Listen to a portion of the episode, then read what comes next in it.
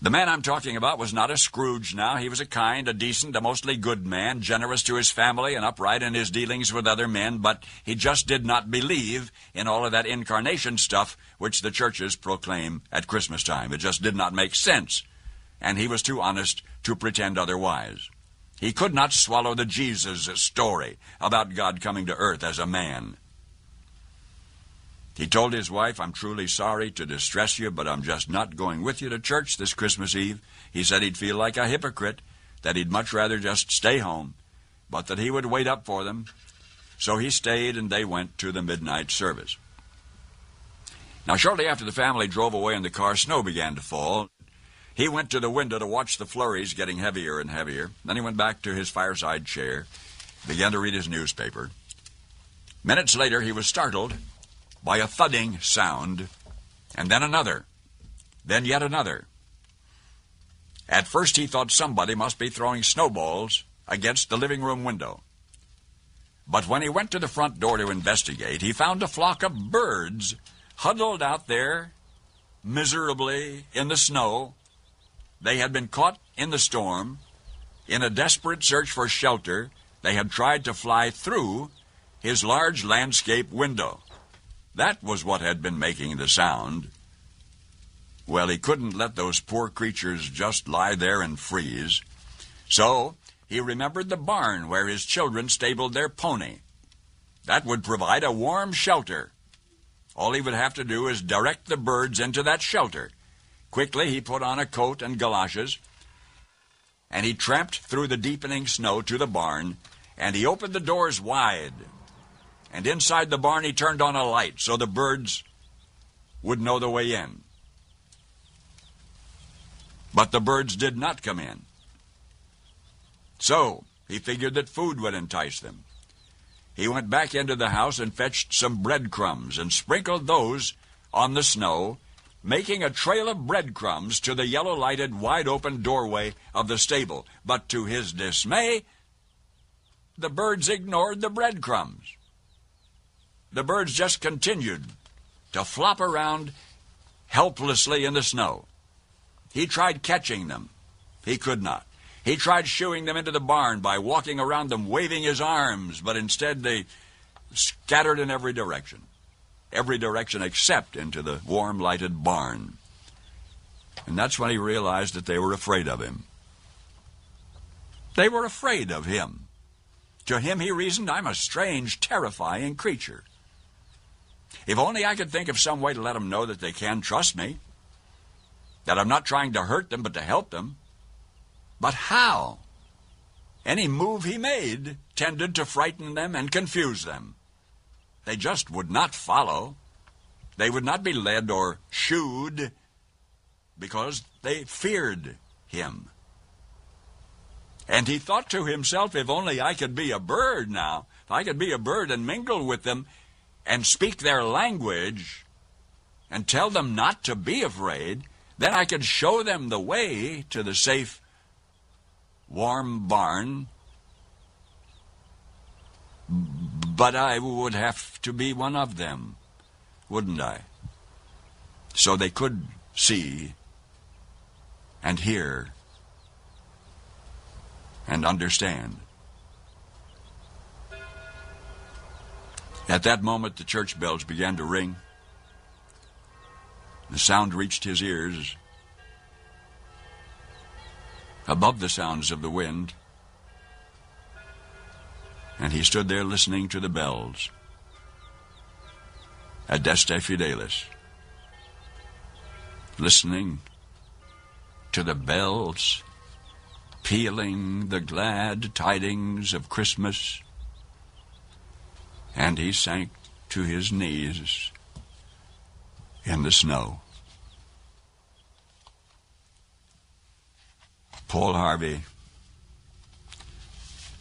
I hope for you and those you love, this will be a wonderfully merry Christmas.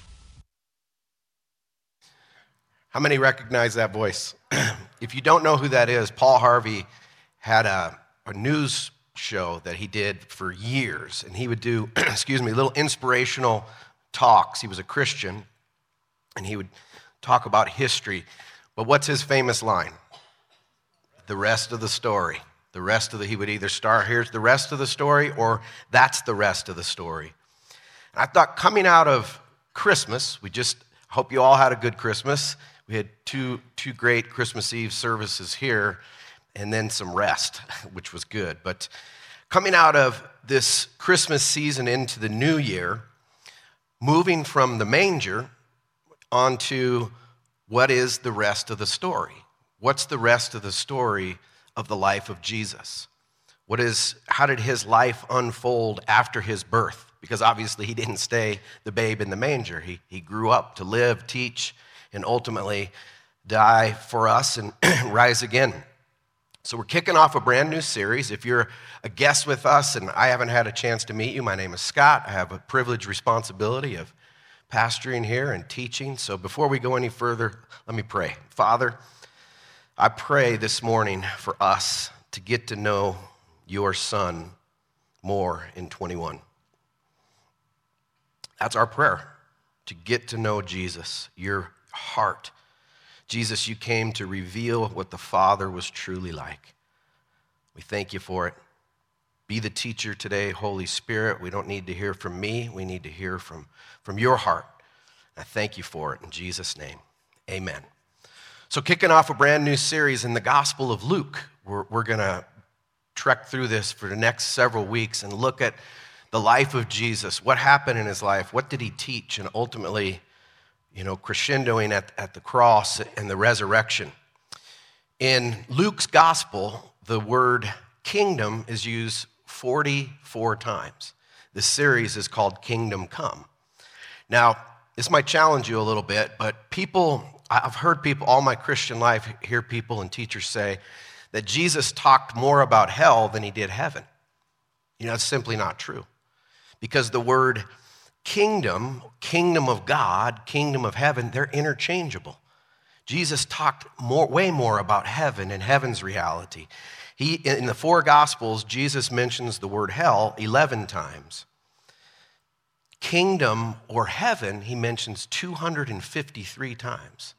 So I think he came on a message to show us what the kingdom was like.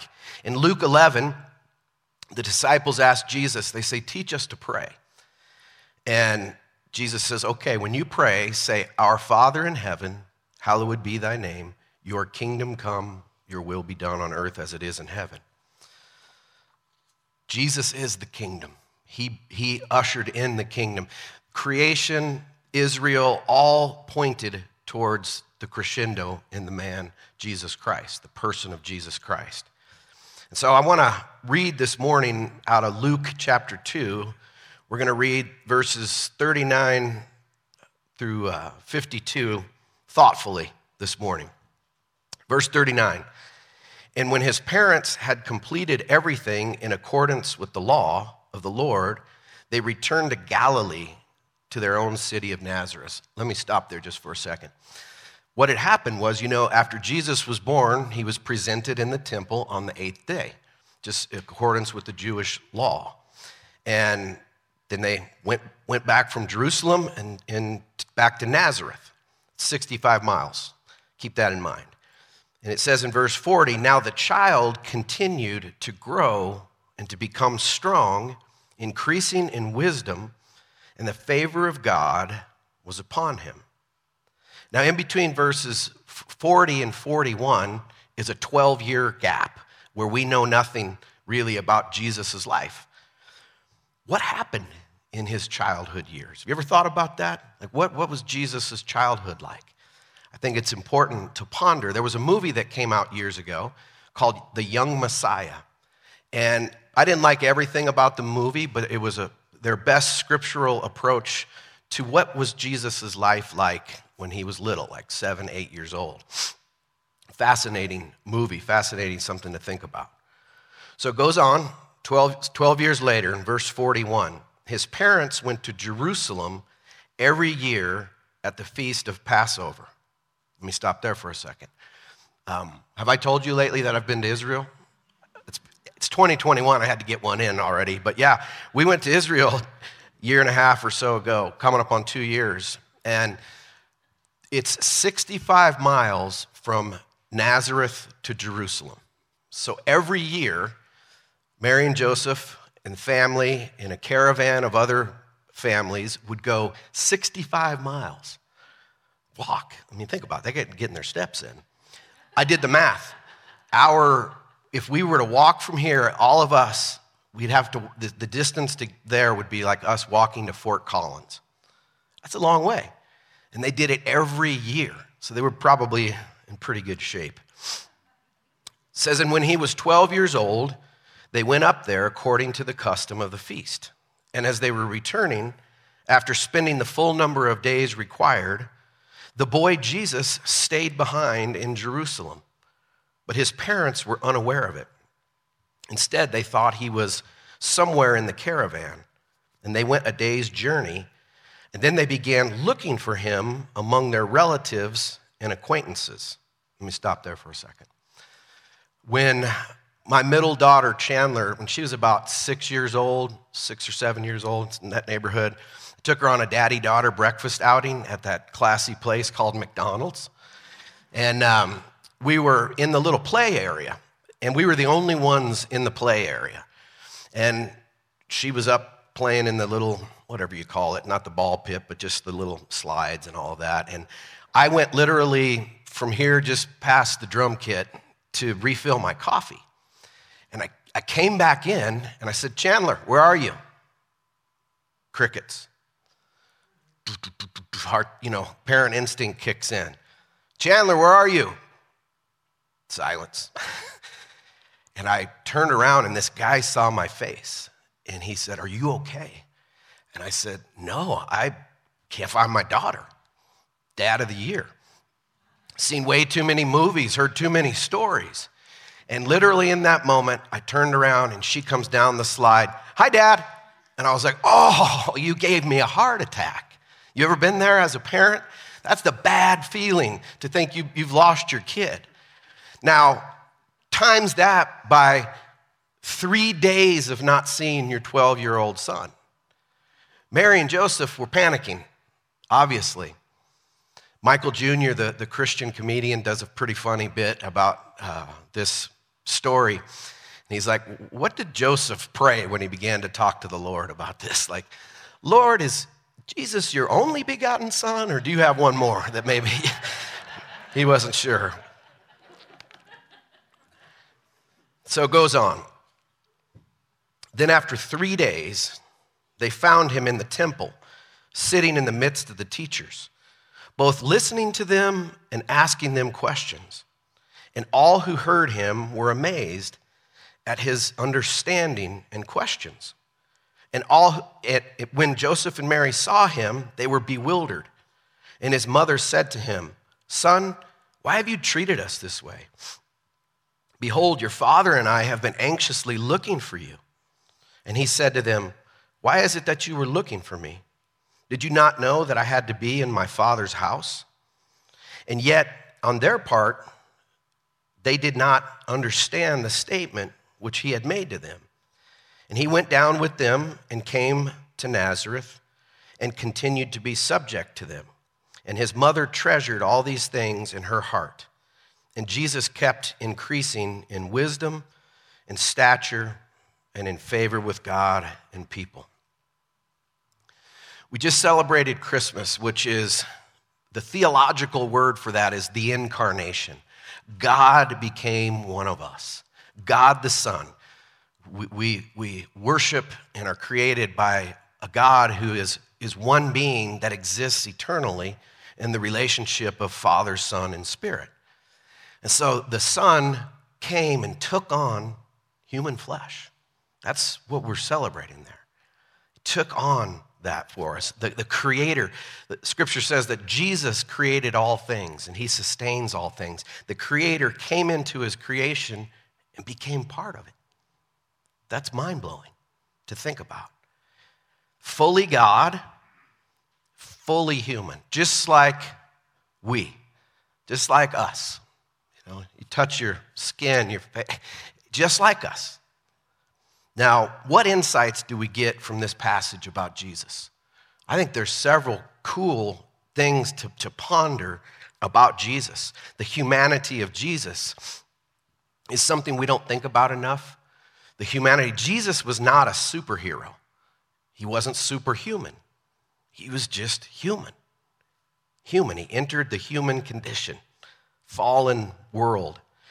Jesus is humble. Jesus made himself vulnerable. Think about that. He had to spend 9 months in his mom's womb just like all of us did. Think about that.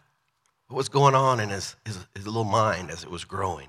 He is sustaining the universe with his mind and yet made himself vulnerable. He had to have his diapers changed. He got sunburned when he got too much sun. He might have got a stomach ache. I mean, we have this vision of Jesus that he just walked around with his little robe and sash and life was perfect for him. No, when he was a carpenter, so when he probably banged his thumb with a hammer.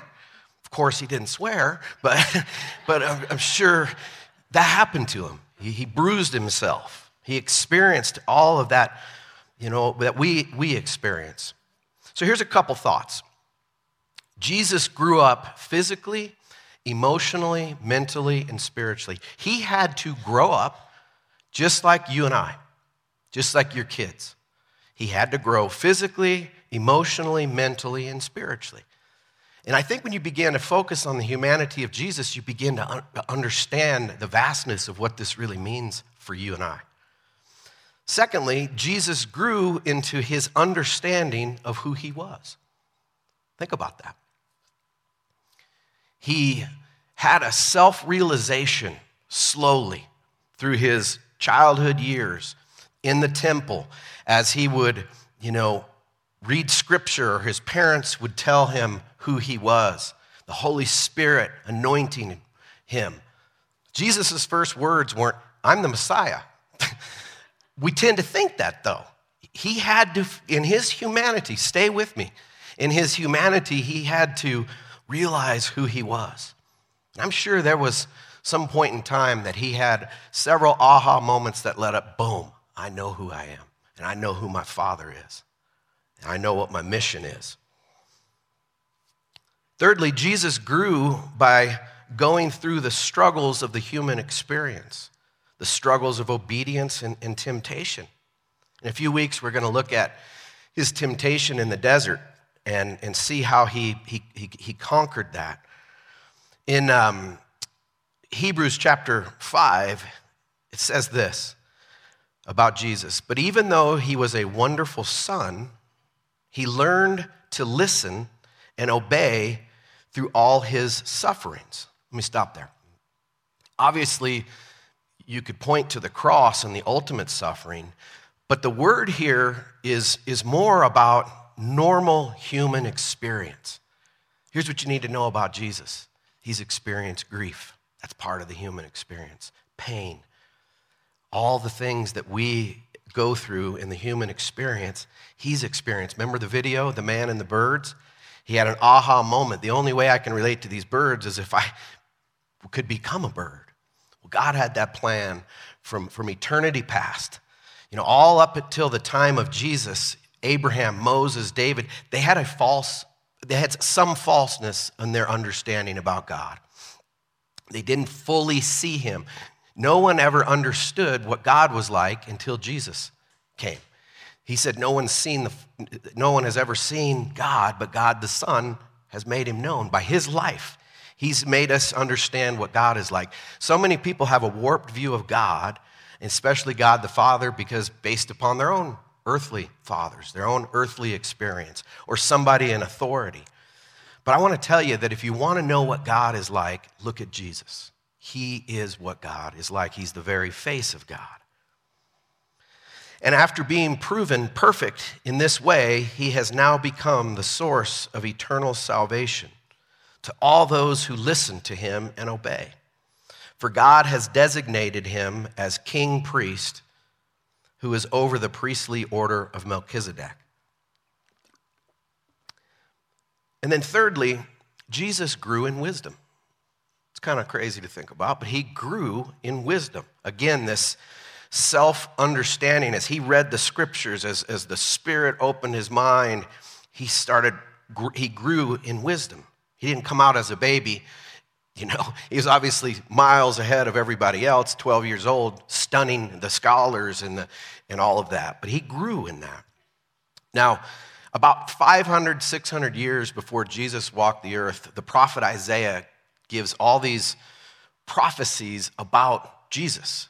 And one in particular is in verse 50, chapter 50, verse 4.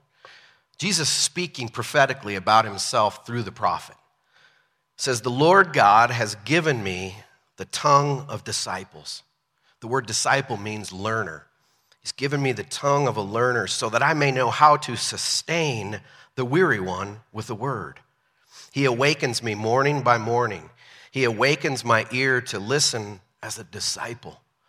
Jesus grew in that. That's why he can give us a word when we're weary. He's been there. He's been through it. He's been in the trenches. And Jesus learned wisdom by listening every morning to his Father. Jesus lived in that perfect relationship with his heavenly Father.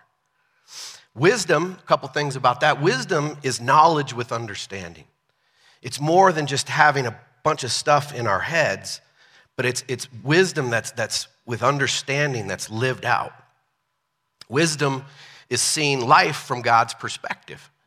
Jesus' life shows us what life is like from God's perspective, God's vantage point. Now, as God, I believe Jesus instinctually desired to do his Father's will.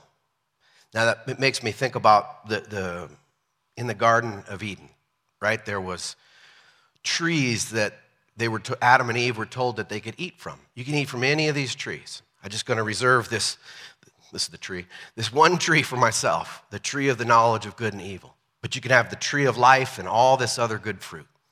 And we know what happened.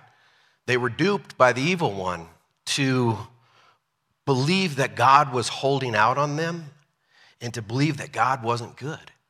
And we've been believing that lie ever since, that he's out there, he's this, and he's not interested in us. Well, Jesus came to show that how interested God is in us and how much he loves us. And Jesus, he never ate from the tree of the knowledge of good and evil. The eating from the tree of the knowledge of good and evil is saying, I want to be my own boss. God doesn't really know what's best for me. God's not good. Eating from the tree of life, which Jesus did every day, is believing that God is good and that he actually knows what's best for us and has our best intention at heart. Jesus walked in that tree of life all the time. And while he did that, he was undoing the disobedience of Adam by his obedience. That's what he was doing as our representative, undoing that work of Adam. And then wisdom is seen in actions. In Matthew chapter 11, Jesus is talking to the religious leaders, and they were talking about John the Baptist. Jesus had just praised John the Baptist and how great of a man he was. And they said, Jesus said, you say John has a demon. And he said, me, the Son of Man, has come eating and drinking, friends with sinners, and you don't understand what's going on. You don't have a clue. And he says, wisdom is proved right by her actions. It's more action than it is up here in how we live that kind of life, how Jesus lived. So when we're focusing on the humanity of Jesus, him growing, what insights do we gain about ourselves? Let's switch gears. What do we learn about ourselves? First of all, if Jesus pursued maturity, so should we. If Jesus pursued maturity, so should we. Physical maturity happens naturally. Spiritual maturity happens supernaturally.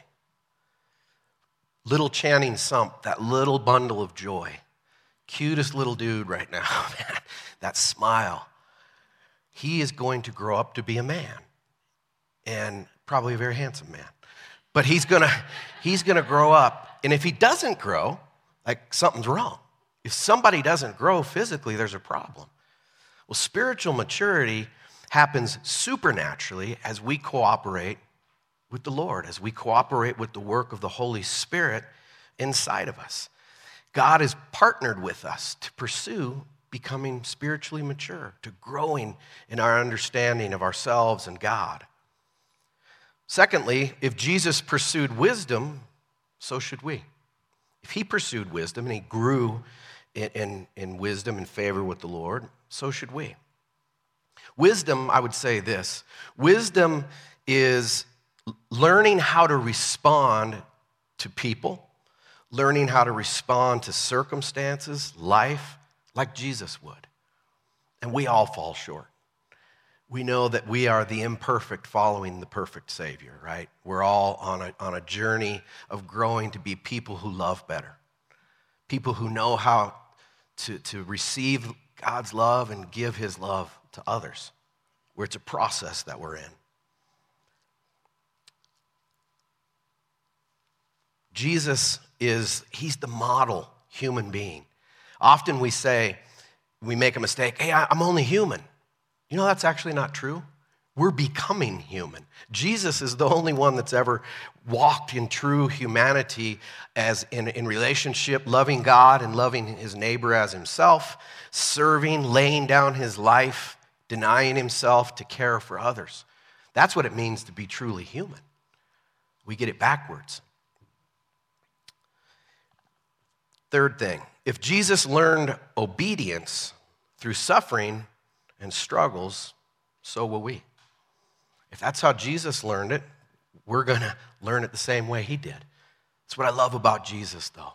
He entered into the fray with us.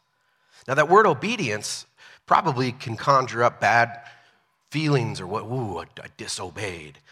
And obviously, it means that, but obedience means I really believe that God is good and that what he tells me to do or not to do is best because he loves me. And then I obey. I do what he says to do because I'm pursuing his kind of life. He's the creator. We're the creation. Now, 2020 was a difficult year.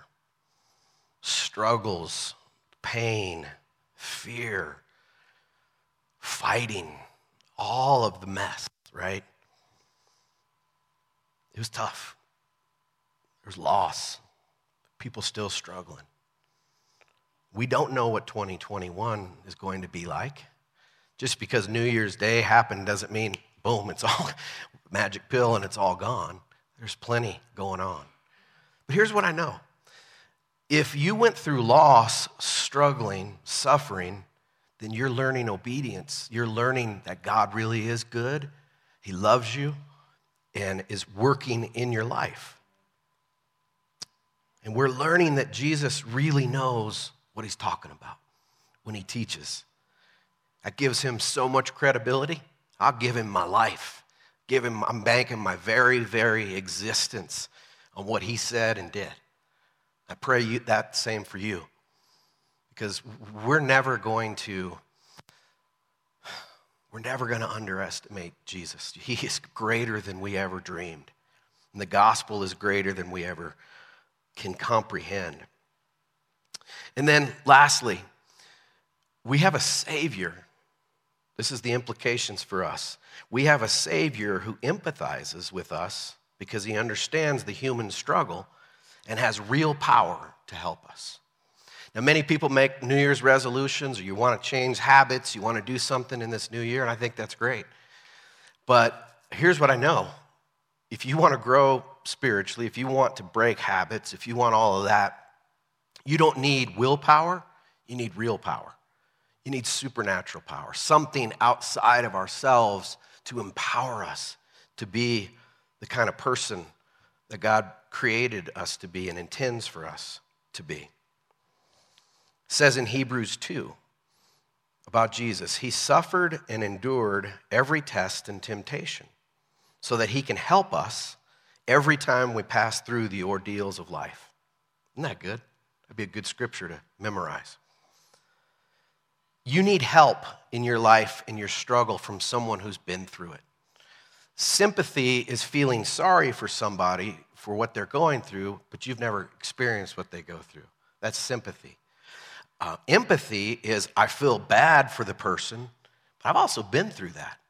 And so you can understand a little bit. And that's why people, when you comfort those with the same comfort you've received from God, 2 Corinthians chapter 1 says, because somebody can help you. We have a Savior who's been there and done that. I can't overemphasize that, because I hear people say it all the time, like they just turn to Jesus. And it's like, to them, that's a cliche or it's just a statement.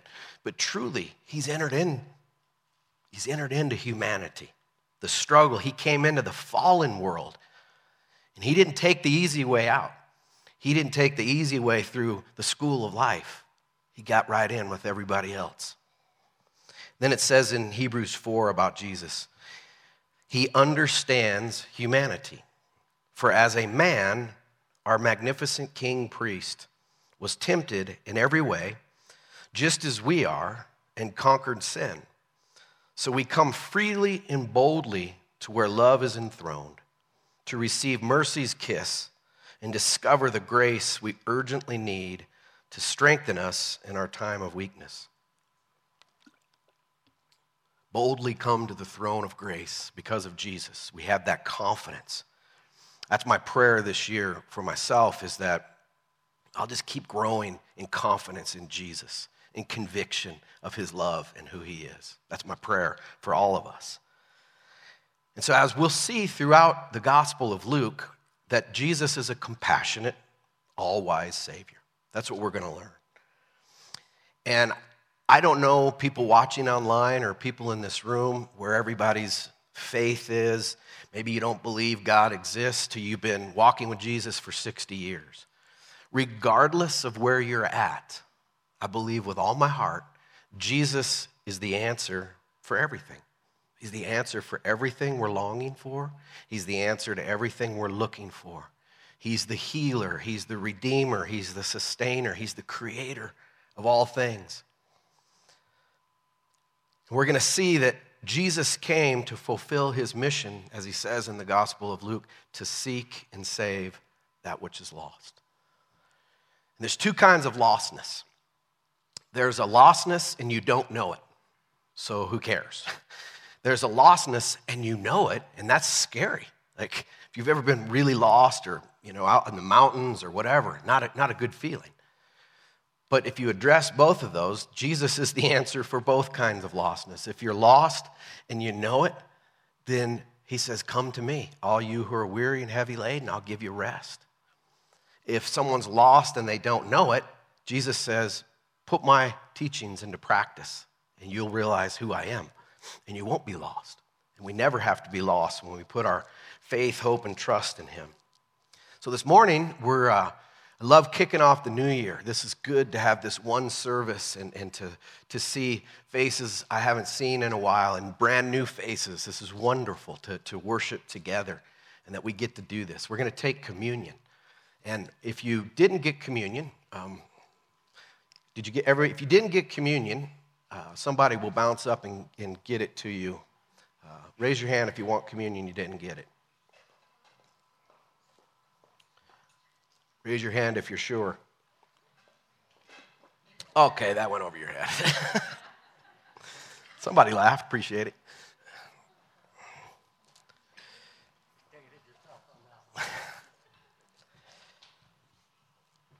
So, COVID communion, the little juice and the little bread. Normally we have tables up here with loaves of bread, gluten-free bread. I mean, it's awesome. And we're going to get back to that soon. But COVID communion's better than no communion, right, Bradley? It's better.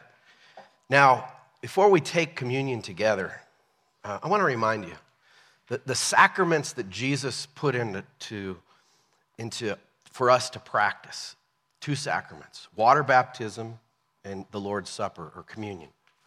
Now, water baptism is when somebody is dry here, and they're standing, they died with Christ, go under the water, buried with him, and raised to new life. It's symbolic of the life, death, and resurrection of Jesus. And we're identifying that when we get baptized. And we're going to be offering water baptism pretty soon as well. but you're identifying with the life, death, and resurrection of Jesus. It is a outward expression of an inward reality that I'm following Jesus. I'm with him.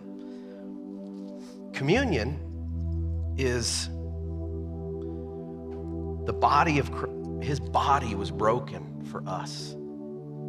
He submitted himself to death, to conquer death, to conquer sin.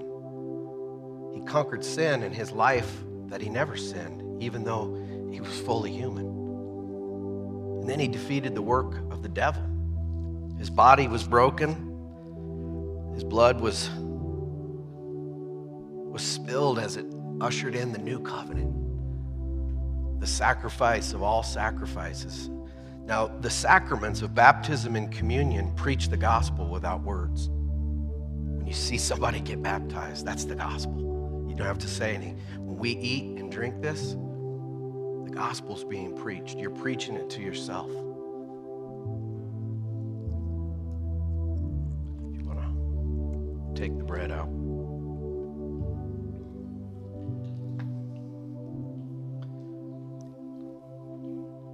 Maybe today you're watching, maybe you're here, and God is stirring something in you, a longing to know Jesus more. I say today's the day to just say, Jesus, I'm coming into agreement with you. You are who you say you are, and I am who you say I am. And I believe you love me. I believe you came to show me what God was like. I give you back my life. Do with it what you will. That's what it means to be a disciple of Jesus. He gets to call the shots. But whatever shots he's calling, they're good. And it's for your best. Everything is always for your best. On the night he was betrayed, Jesus took bread and he lifted it to heaven and he blessed it. He told his disciples, he said, do this. This represents my body that's going to be broken. Take and eat in remembrance of me. Let's take it together.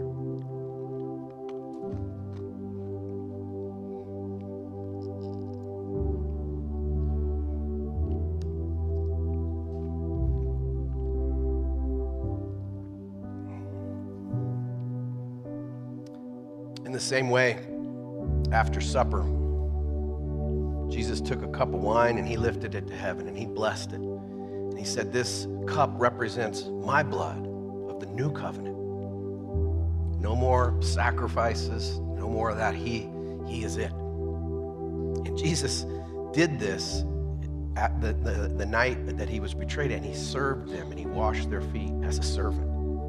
May we be that to one another, to our families, to our church family, to our neighbors. Let's do it in remembrance of him.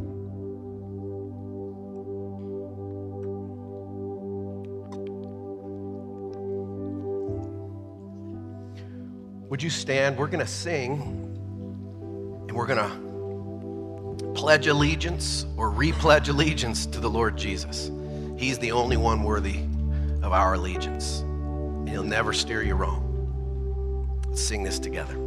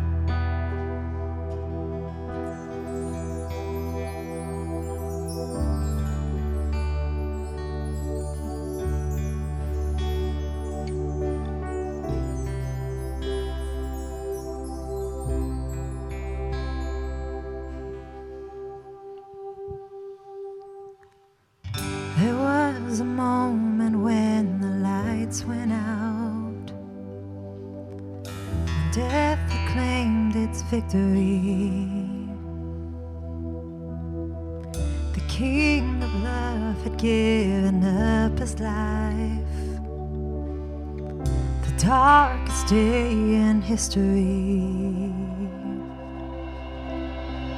There on the cross they made for sinners. For every curse his blood atoned. final breath, and it was finished. But not the end we could have known. For the earth began to shake, and the veil was torn. What sacrifice was made as the heavens roared.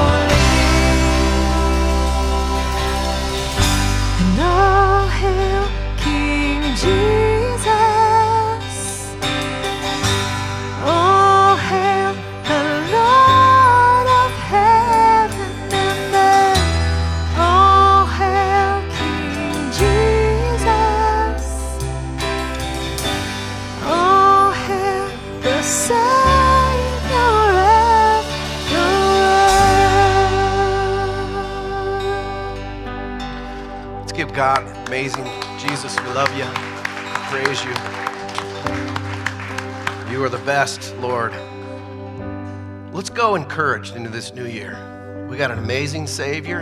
He loves you. He's with us. He'll never leave us nor forsake us. Jesus is the same yesterday, today, and forever. He doesn't change. We do. Circumstances do, but he won't. He's going to be your rock solid for this new year and whatever he has planned for us. And So may the Lord bless you, keep you, make his face shine upon you, be gracious to you, give you his peace this day and forevermore. In Jesus' name, amen.